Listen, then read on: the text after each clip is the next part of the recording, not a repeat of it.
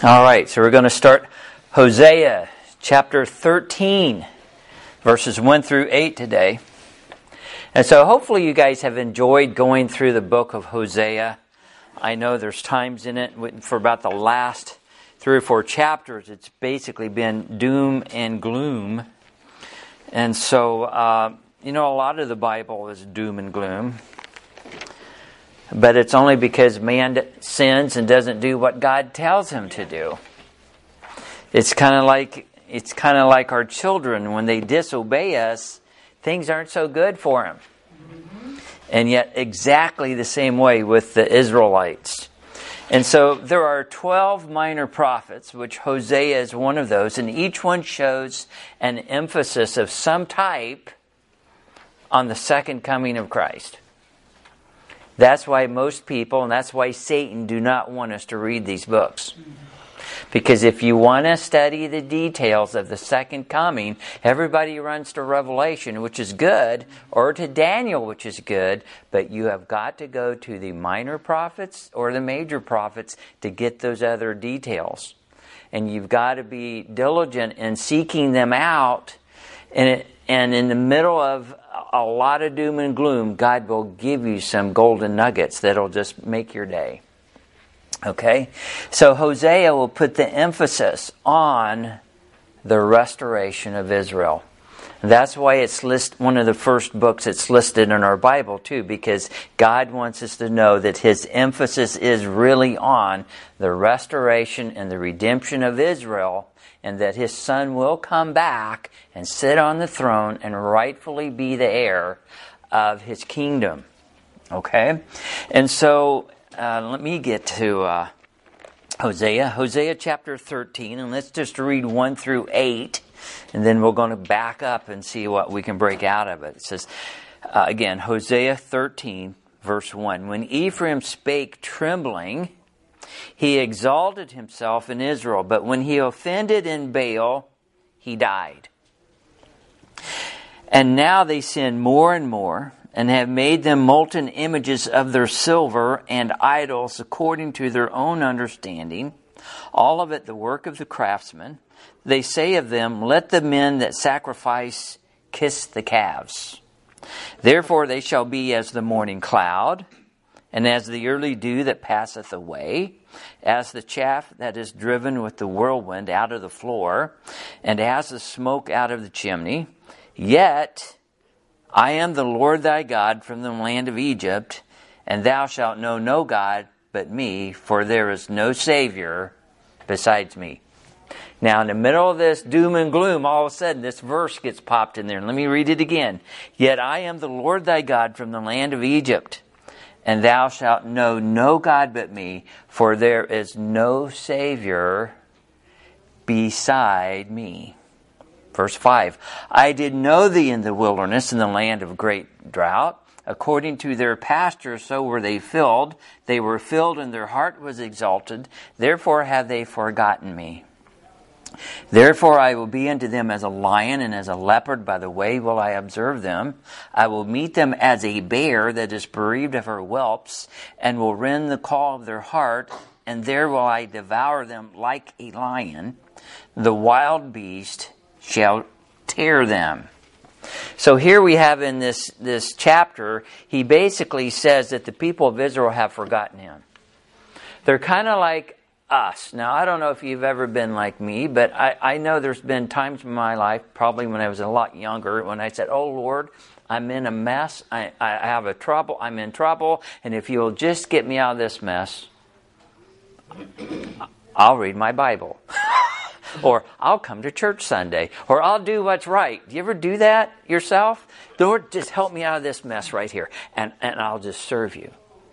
Well, Israel did that, but then they forgot him when things got good. And then, same way, like I said, if you make a deal with God, you better follow through with it, because there's a lot of people that will say that prayer. "Oh God, help fix this problem I'm in, and then I'll serve you." And then God helps them out of that problem. And then what do?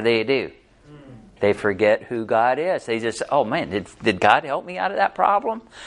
I mean, I've done that in my past. What's that? I don't know that they even asked. problem, and then they go on the way. Yeah, they move on. I don't know that they have. And you know what? Did God help me?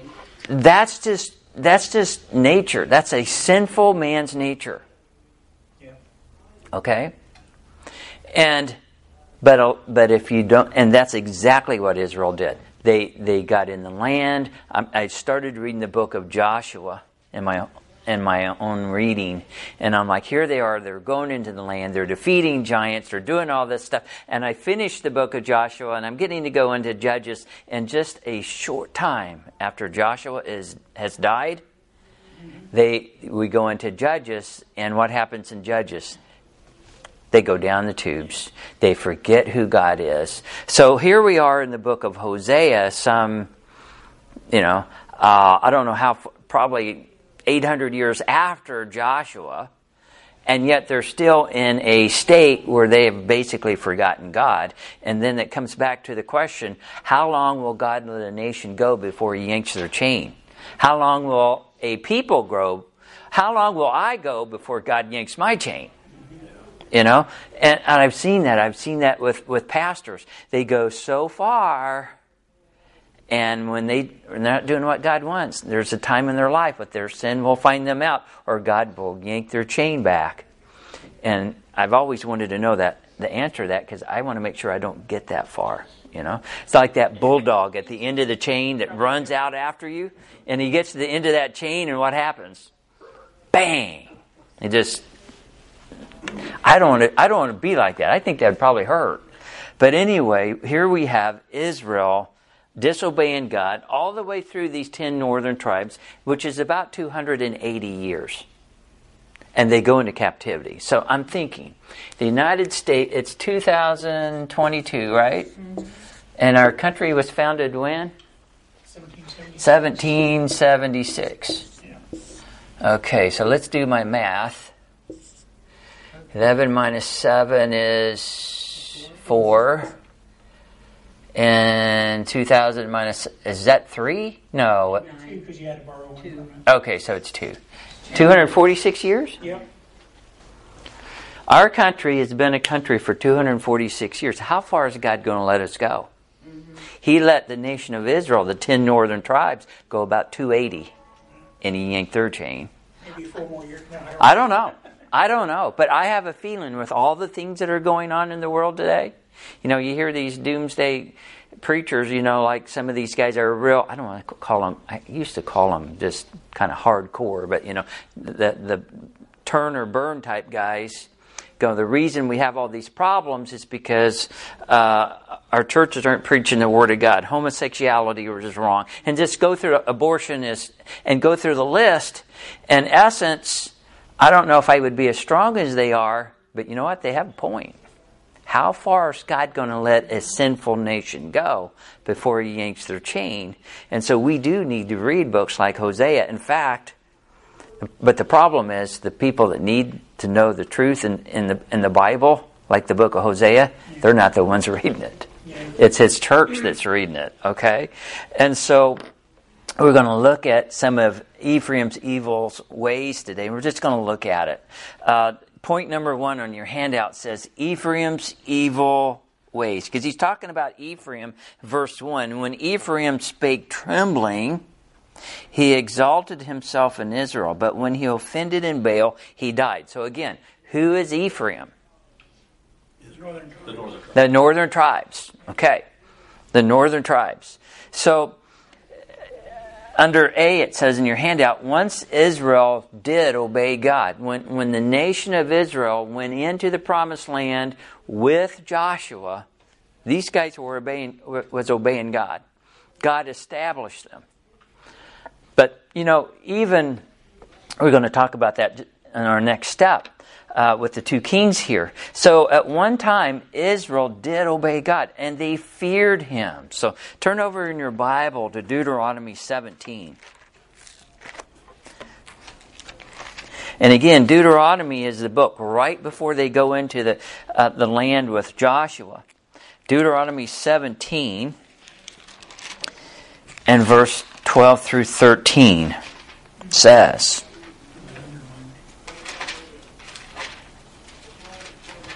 see if I have the right passage here.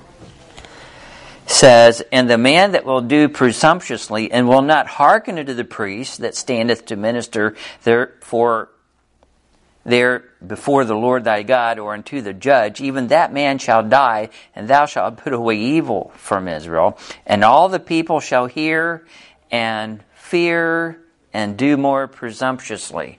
So they're basically said in this passage, if there's anybody in their nation here that's not obeying the priest, not obeying the word of God, we're supposed to take that guy out and kill him. And why was that so? Because God wanted it stopped right there. He wanted them to be an example for the rest of them. You know, today in our country, when somebody murders somebody, we slap their hands, put them in jail for a few years. If they'd take him out and shoot him between the eyes in front of national TV, other people would probably stop and think about that before they did the same thing. So that may be harsh, but in God's word, when you disobeyed God to a certain degree, you were to be killed. And then you were also to be killed when you started to serve idols or you wanted to serve a false god. What did it say in the Old Testament back in Deuteronomy and into Judges? If somebody does that, you take them and kill them. Because if you go after those gods, it's going to destroy you. So God would do like Barney Five used to say, He's going to nip it in the bud right at the beginning. Okay? And so there was one time when they feared God. Okay? And so turn over to Joshua, just the next book over. Joshua chapter 24. And we're going to look at 14 and 15 of Joshua.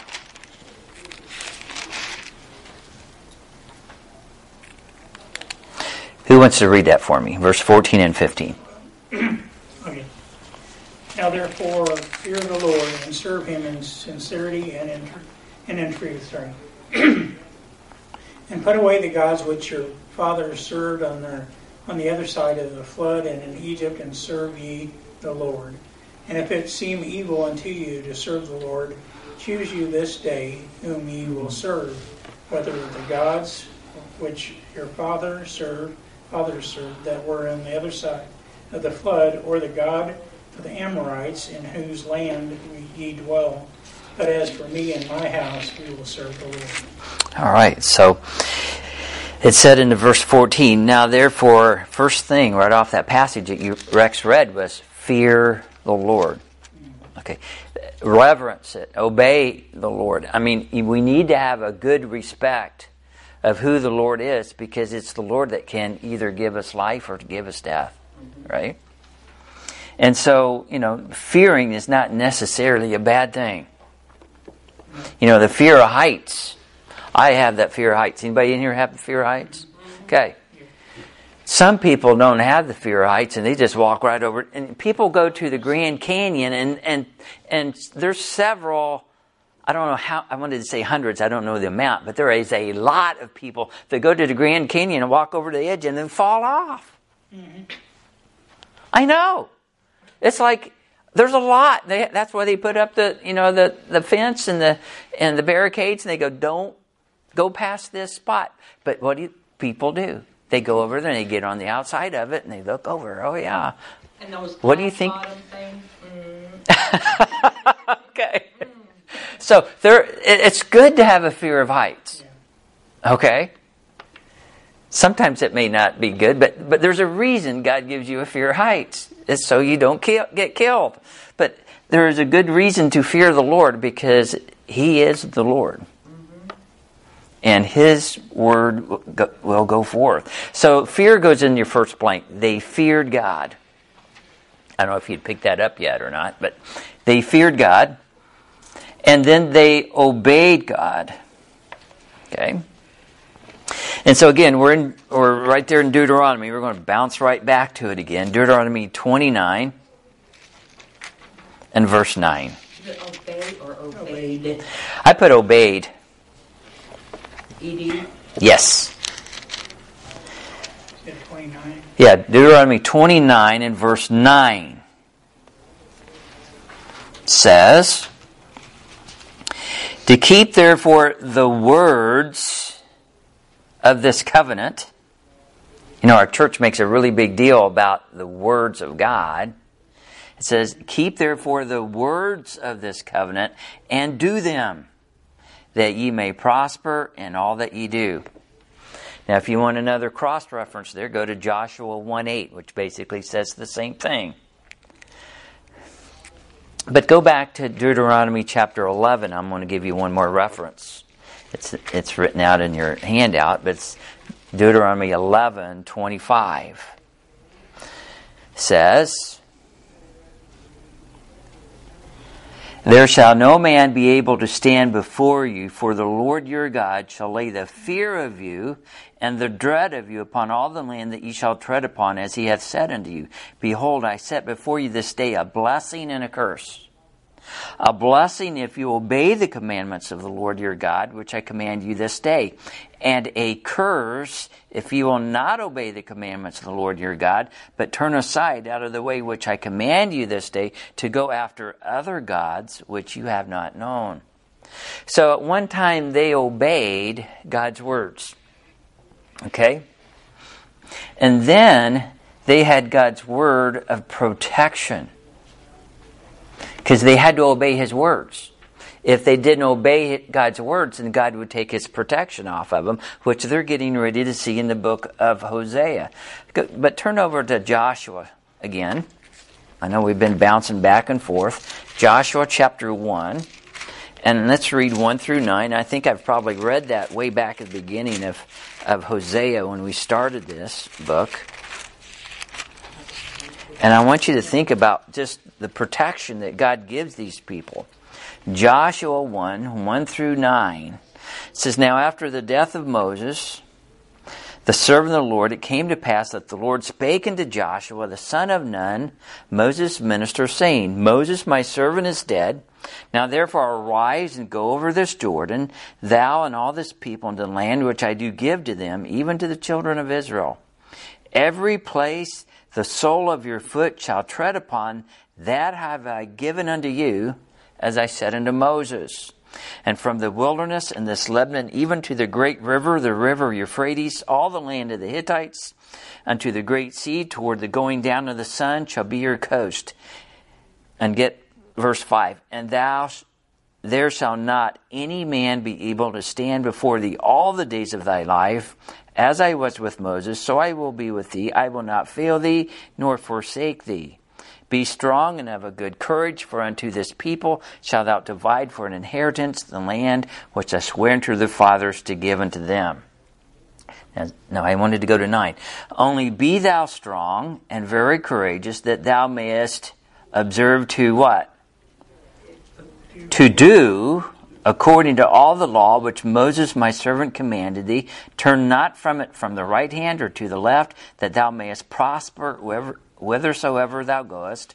And this book of the law shall not depart out of thy mouth, but thou shalt meditate therein it day and night, that thou mayest observe to, again, what's it say? To do according to all that is written therein, for then. Catch that. They had to do something before God would, for then thou shalt make thy way prosperous, and then thou shalt have good success. Have not I commanded thee, be strong and of a good courage, be not afraid, neither be dismayed, for the Lord thy God is with thee whithersoever thou goest. But they had to do something in order to stay in God's good graces. Okay, so they had to fear the Lord, they had to obey the Lord, and when they did, they had God's protection. That's what goes in your next blank, if I haven't given it to you. They had God's word of protection. So we look at that and we're like, what in the world is wrong with these Israelites? Because he says, if they would just obey him, then this is what he will do. And yet I look in my own life and I look at the promises that God gives me and I take them for granted or I throw them down. I better learn from these guys. We better learn from these guys, okay? And so once Israel did obey God, but now in Hosea it says they serve Baal. And what happens when they serve Baal? Well, let's go back and look at it. It says something happens to them. In Baal, chapter 13 of Hosea, they're talking about Ephraim. he died. And again, Baal is the same thing as worshiping Satan. Baal is a representation of Satan himself. All these false gods, I don't care who they say they're worshiping Satan. Okay? So in God you have life, in Satan you die. That's kind of what it was with Eve in the garden, wasn't it? He says, oh, you won't surely die. What a liar he was. Because they died spiritually that day, and then they died physically. It was later on, but it started the very day they sinned. Okay? And so, when you serve Baal, you will die. So let's go back to Hosea 11. And let's look at 1 and 2. It says, when Israel was a child, then I loved him and called my son out of Egypt. And as they called them, so they went from them, and they sacrificed unto Balaam, and they burned incense to graven images. So over and over, we see this. At one time, they served God, but then they got off track, and they started serving Satan. Okay? And so, turn over to Judges 3 and verse 7. So it just didn't start in the book of Hosea. That's what I'm trying to point out here. In Judges chapter 3, I should have kept my finger there when we were there earlier.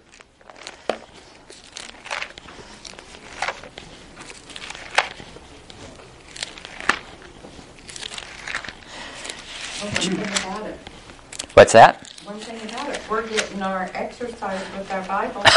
This is what I like, though. Okay. Judges chapter 3 and verse 7. Is that where I said to go? Yes. Okay. It says, and the children of evil did evil in the sight of the Lord, and forgot the Lord their God, and they served Balaam and the groves. Now again, this is back in the book of Judges. So the Israelite people, the Jewish people, are just like us. They are very short-sighted. I mean, you can go from victory to... How do you go from serving God in the next generation, they're going to serving Satan? It happened. It seems like whenever they had a spiritual, godly leader, they followed him. But when they didn't, they just went...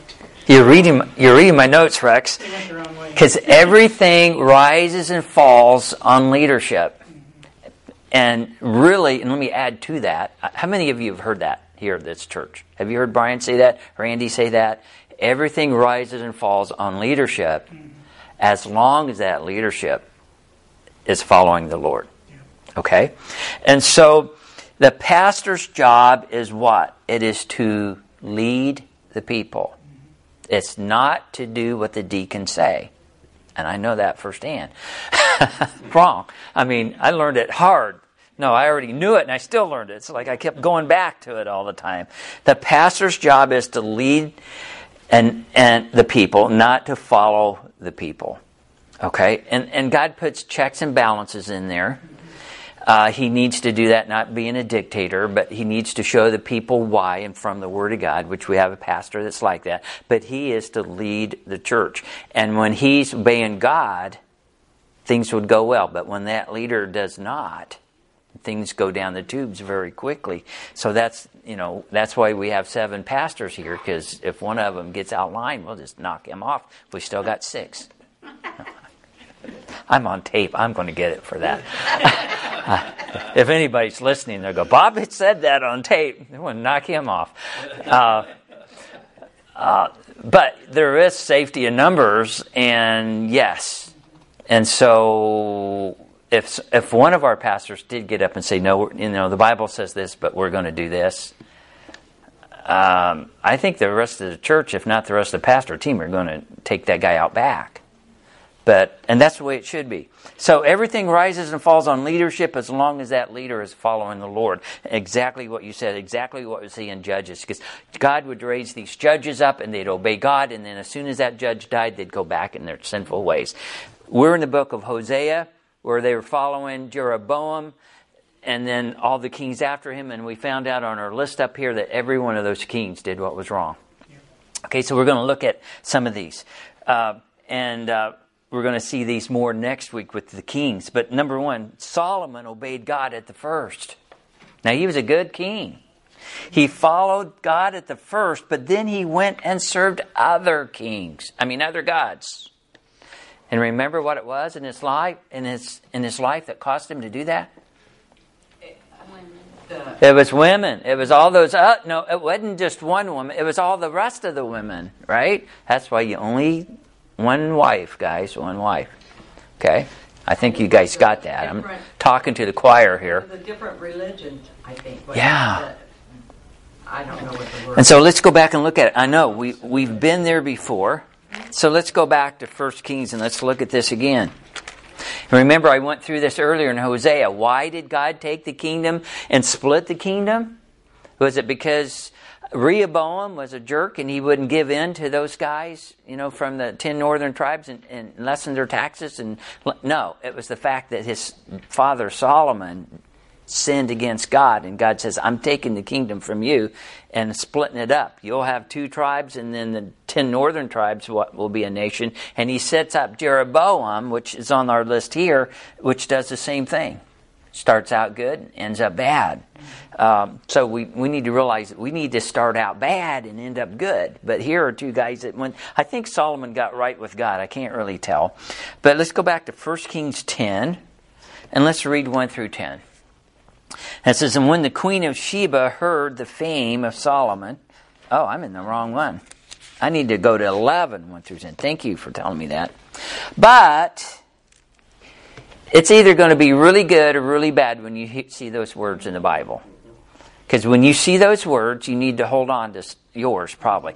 But King Solomon loved many strange women, together with the together with the daughter of Pharaoh, women of the Moabites, Ammonites, the Edomites, the Zidonians, and the Hittites, and of the nations concerning which the Lord said unto the children of Israel, Ye shall not go into them, neither shall they come into you, for surely they will turn away your heart after other gods. And Solomon clave unto these in love, and he had 700 wives, princes, and 300 concubines, and his wives turned away his heart. For it came to pass, when Solomon was old, that his wives turned away his heart after other gods, and his heart was not perfect with the Lord his God, as was the heart of David his father. For Solomon went after Ashtoreth, the goddess of the Zidonians, and after Milcom, the abomination of the Ammonites. And Solomon did evil in the sight of the Lord, and he went not fully after the Lord, as did David his father. And then did Solomon build a high place for Chemosh, the abomination of Moab, and the hill that is before Jerusalem, and for Molech, the abomination of the children of Ammon. And likewise did he for all his strange wives, which burnt incense and sacrificed unto their gods. And the Lord was angry with Solomon, because his heart was turned from the Lord God of Israel, which had appeared unto him twice, and had commanded him concerning this thing, that he should not go after other gods, but he kept not that which the Lord commanded. Okay, wherefore the Lord, verse 11, said unto Solomon, forasmuch as this is done of thee, and thou hast not kept my covenant. See, he had to do something, just like we talked about earlier. You have to do something in the Old Testament to get God's promises and his blessings, which was to keep his word or his covenant. And thou hast not kept my covenant, verse 11, and my statutes which I have commanded thee, I will surely rend the kingdom from thee and will give it to thy servant. So the fact that Solomon obeyed God at the first, but he went and he served other gods, and because of that, God took the kingdom from his son. Okay? And then we have Jeroboam that pops up. Number 2 on your list there. Jeroboam was the first king of the 10 nations that we're studying here. And at the beginning, he was a good guy. He obeyed what God said. But as soon as he became king, he set up 2 golden idols, 2 calves. And the reason he did that was because he said, if the people go back to Jerusalem to worship there, they'll forget who I am. They'll overthrow me. He set up a false religion to keep his power. That's what he did. Men will go to all lengths to keep the power they have. They will go to murder. They will go to false religion. They will go to anything to do that. Okay? So we're already in 1 Kings, but let's not take my word on it. Let's go over to chapter 12, and let's read 26 to 33. And Jeroboam said in his heart, Now shall the kingdom return into the house of David, and if this people go up to do sacrifice in the house of the Lord at Jerusalem, then shall the heart of this people turn again unto their Lord, even unto Rehoboam king of Judah, and they shall kill me, and go again to Rehoboam king of Judah.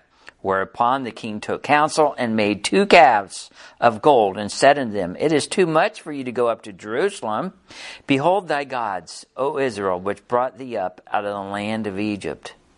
Well, that was not true. And he set up the one in Bethel and the other one he put in Dan.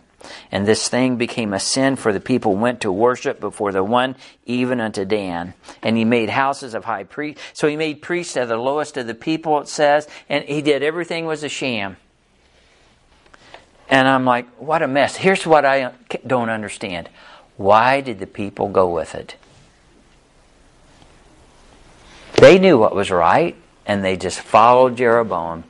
How do you go from serving God to going and bowing down to a statue of a bull? I don't know how that happens, but it does. Okay. They followed the leader. They followed the leader all the way to the scene of the crash. In verse 28, it looks like he should have got better counsel, a different counsel. Yeah. He took counsel and made it. It wasn't very good. Yeah. Yeah. So C on your handout says their sins continue to get worse and worse back in Hosea. Verse 2 says, And now they sin more and more and have made them molten images. And once you start to sin, it's like telling a lie. How many in here have ever told a lie? Okay. I'm just seeing how many truthful people I have. Catherine hasn't told a lie, but she's laughing, so I'm guessing she has. We've all lied, right? Because we're sinners. Yep. Did you ever tell a lie and then you had to start telling other lies because you told the first lie? Yeah. That's just how it goes. Once you tell a lie, once you sin, it's just like going around and around down that toilet. I mean, it's just going down. Okay. Oops, I forgot that I told somebody that. Oh. What did I tell them? Yeah. And it's what's that song going down, down, down? What song am I thinking of, Carrie? Johnny Cash. No, that's a good one, but no, this is a more. Oh well. It'll pop to me later, probably Tuesday. It'll pop up in my mind. I had a really good illustration about this. Don't Let Me Down. What is that song? That's an ELO song, isn't it? Yes. There we go. Yeah, don't bring me down. I'm sorry. Well, your own sin will bring you down. Okay, so Jeroboam obeyed the beginning, and then he stopped. And that's how a lot of people are. How many of you know Christians that were involved that were involved in church, was doing what's right, and then they just go off? Yeah. Yeah. Pastors, some from here. Yeah. It's like. And, okay, so get me now. I'm on a rant here, and they can kick me out of here if they want. But here's the deal: why would you go off and go to a church that doesn't teach God's word? Exactly. When you know better. Yeah, and we've seen it happen over and over and over. You would never dream. Yes. It was like, what? You have taught the King James Bible the word of truth, and now you're over at a different group, and maybe you're still using it, and the rest of them don't, and that doesn't bother you. There's a problem going on here. So when you begin to sin, it starts getting worse and worse, just like we're seeing here. And so they're doing idols. Says their sins get worse and worse, and their idols become... Let me give you... What do you think goes in your blank? I'm just going to ask you guys. What goes in your blank? Their idols become a... Resource. Yeah, resource would be good. Business. Business. Mm-hmm. Yeah. For craftsmen and a source of money. Let's read verse 2. And now they sin more and more, and have made them molten images of their silver and idols according to their own understanding, all of it the work of the craftsman.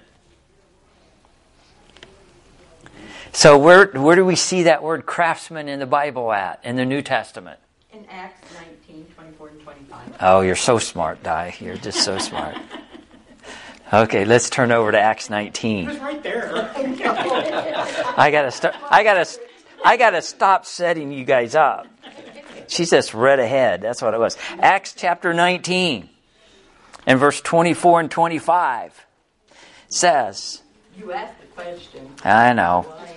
For a certain man named Demetrius, a silversmith, which made silver shrines for Diana, brought no small gain to the craftsmen. You guys heard? We were just reading about that the other day. Whom he called together with workmen of like occupation and said, Sirs, you know that by this craft we have our wealth. Mm-hmm. Moreover, you see and hear that not alone at Ephesus, but almost throughout all Asia, this Paul,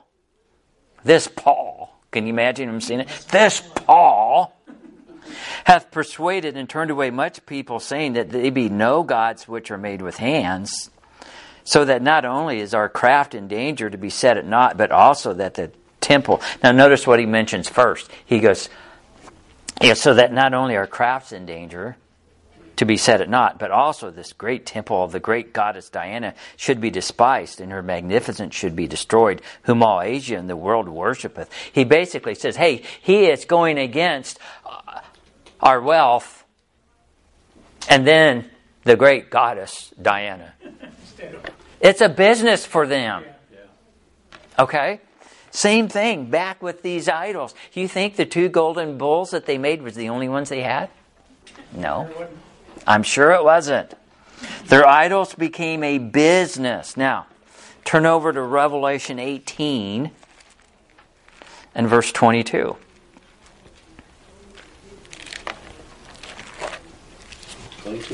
Yes, 18:22.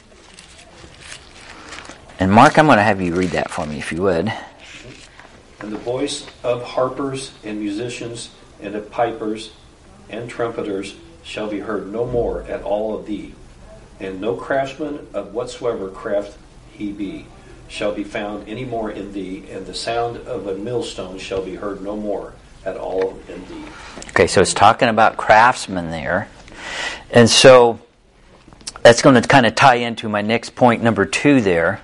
Back in Hosea, they are told to kiss the calves. Now, does that seem like a weird thing in the Bible? Hosea? At the end of verse 2, it says, Let the men that sacrifice kiss the calves. What's that mean? They were to go up and kiss the idol. They're worshiping this idol. But where do you think they kissed them at? Where do you kiss a bull? Anybody ever kiss a bull in here? No. If I did, it wasn't on purpose. On the forehead. You sure you wouldn't want to do it on the back. Well, I mean, come on, kiss the calf. And you think about this. Now, what's that mean to kiss? Here, to kiss the calves means to give obeisance to the calf. What does that mean? I had to look that up. So in your handout it says to kneel, to give submission. So you go up to this idol, this bull, and you kiss him, and you fall on your knees, and you give him submission and honor. You are submitting yourself to the statue. Okay? Now, in your handout it says, people today kneel and kiss the Pope's ring. Does that bother you? It bothered me. Weird. Yeah, come up. In fact, I think our own... I don't know if it's... We've had presidents do that before when they meet the Pope to kiss his ring. And I don't know if they bow down or not. Well, they kind of have to, I think. Because he puts it down like this, so you come and kiss my ring. Well, and I'm like...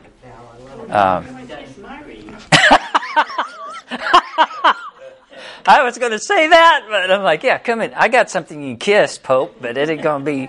But guess here's what I wrote in the handout there. It says, "Thee will do the same thing to the Antichrist and to his image, that the craftsman will fabricate in the near future." Not only that, in fact, let's go there. Revelation 13. Revelation 13 and verse 15.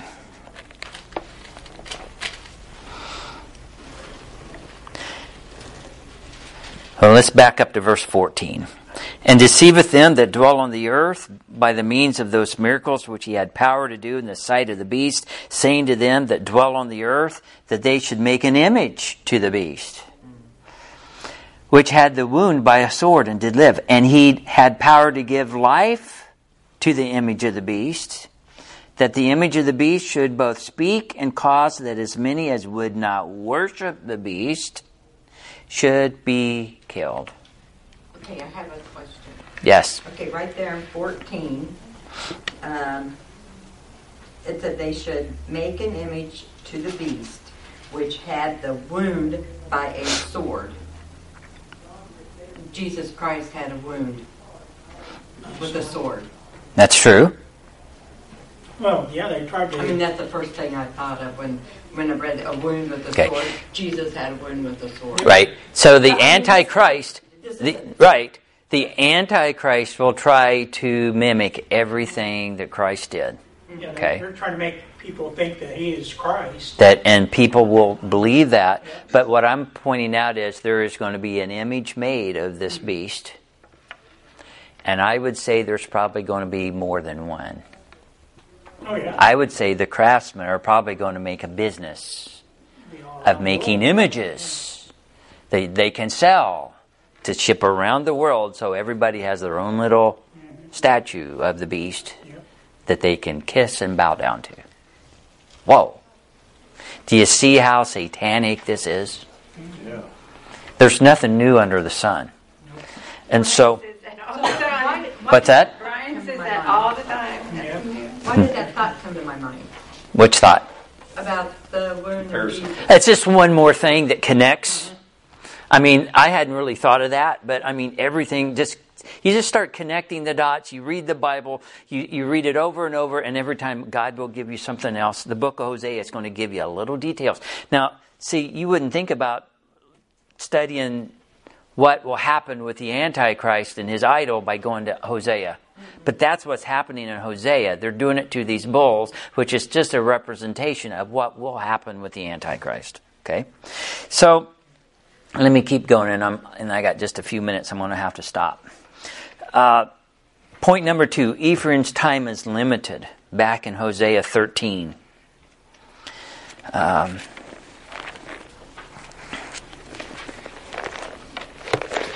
think you're running the fingers. Okay. I know, I'm bouncing you all over the place. So, his time is limited, because you're going to see... Verse 3 says, therefore, they shall be... What's the next word? As. What is as? Likewise. Remember, we studied that last week in chapter 12 and verse 10. Go up the page. Go up to chapter 12 and verse 10. Says, I have also spoken by the prophets, and I have multiplied visions and used similitudes. A similitude was like an example. So he's using them right here. He says, and they shall be as the morning cloud. There's a comparison. Because you are sinning and going away from me, and your time is limited, you're going to be as the morning cloud. Okay? And then he goes, you shall be as the early dew. C says, and they shall be as the chaff that is driven with the whirlwind. Whirlwind is another. It's a example, another similitude of the second coming. Okay, in Daniel 21:35, and I'm going to wrap this up, and we'll kind of go back to it next week. Verse D says, "They shall be as the smoke out of the chimney." Now, all of these are unstable substances that are blown about with the wind. Okay, they're here one minute and they're gone the next. And we're going to look at, in fact, we'll go back over this a little bit next week. It's a deceiving wind that's going to be blowing all these. And so basically God's trying to tell them your time is short because you have put your trust in the wrong God. G-O-D goes in that last blank. He's like, get the picture, guys? You guys shall be as the morning cloud, the early dew, the chaff, and the smoke out of the chimney, because you have disobeyed my words. You're going to be gone, just like that. Okay. So, in this instance, would the G be capitalized or not? Which verse? On my handout? That's the last one, yeah. Well, that depends, because there's only one true God. Yeah, and that's the big G. But they're putting their trust in the small G. Oh, they are? Yeah. Small G God. Ephraim has put their trust in the wrong God. Thank you for asking that.